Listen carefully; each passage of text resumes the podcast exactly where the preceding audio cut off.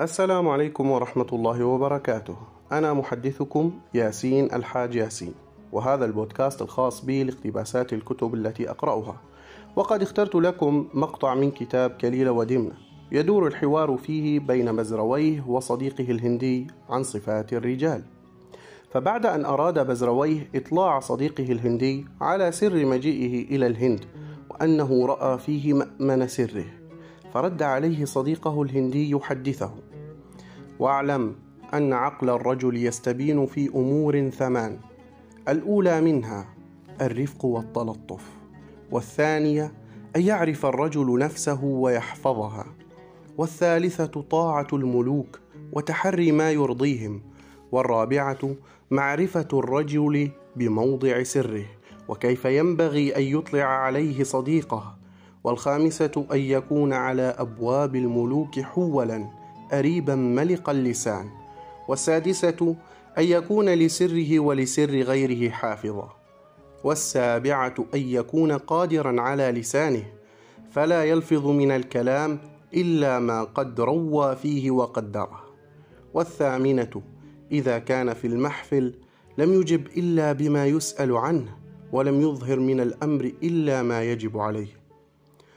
فمن اجتمعت فيه هذه الخصال الثمانية كان هو الداعي إلى نفسه الخير والربح والمجنب لنفسه الشر والخسران. وقد كملت هذه الخصال بأسرها وهي بينة ظاهرة فيك. ومن اجتمعت فيه هذه الخصال شفع في طلبته وأسعف في حاجته. وإلى اللقاء في مقطع آخر من اقتباسات كتاب كليلة ودمنة. السلام عليكم ورحمة الله وبركاته. أنا محدثكم ياسين الحاج ياسين وهذا البودكاست الخاص بي لاقتباسات الكتب. أهلا بكم من جديد مع اقتباس من كتاب كليلة ودمنة. في نهاية باب برزويه الطبيب وما آلت معرفة برزويه لحال الدنيا وكيف يعالجها ويرى حال الإنسان فيها حيث قال فلما فكرت في أمر الدنيا وعلمت أن هذا الإنسان هو أشرف الخلق وأفضله فيها ثم هو على منزلته لا يتقلب إلا في شر ولا يوصف إلا به.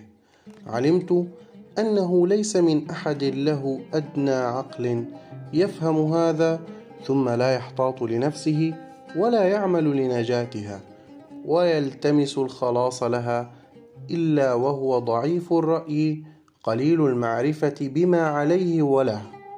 ونظرت فإذا هو لا يمنعه من ذلك إلا لذة حقيرة يسيرة من المشرب والمطعم والشم والنظر والسمع واللمس. لعله يصيب منه طفيفا لا يوصف سريع انقطاعه وامتحاقه وزواله. فالتمست له مثلا فإذا مثله مثل رجل ألجأه الخوف إلى بئر تدلى فيها وتعلق بغصنين نابتين على شفارها فوقع رجلاه على شيء عمداهما فنظر فإذا هو بأربع أفاع قد أطلعن رؤوسهن من أجحرتهن ونظر إلى أسفلها فإذا هو بتنين فارغ فاهه نحوه ورفع بصره إلى الغصنين. فإذا في أصولهما جرذان أبيض وأسود يقرضانهما دائبين لا يفتران.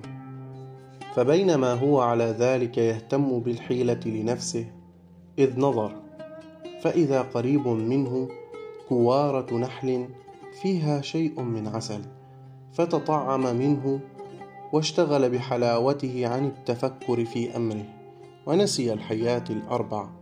التي رجلاه عليها ولا يدري متى يثرن به أو إحداهن. ولم يذكر أن الجرذين دائبين في قطع الغصنين وأنهما إذا قطعاهما وقع في فم التنين فهلك.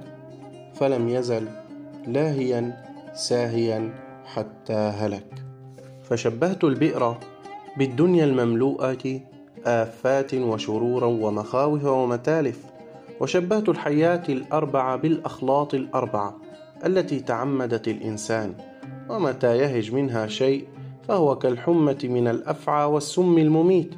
وشبهت الغصنين بالحياة وشبهت الجرذين بالليل والنهار وقرضهما دأبهما في إنفاذ الآجال التي هي حصون الحياة.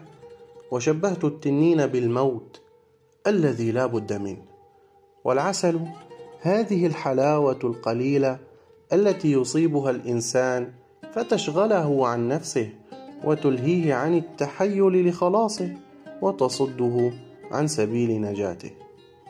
إلى هنا انتهى كلام برزويه. وذكرني ما حكاه برزويه بأبيات شعرية لسيدنا علي بن أبي طالب رضي الله عنه حيث قال النفس تبكي على الدنيا وقد علمت أن السلامة فيها ترك ما فيها. لا دار للمرء بعد الموت يسكنها إلا التي كان قبل الموت بانيها. فإن بناها بخير طاب مسكنها وإن بناها بشر خاب بانيها. وإلى لقاء متجدد ومتكرر بإذن الله مع اقتباسات جديدة من كتاب كليل ودمنة. دمتم في أمان الله.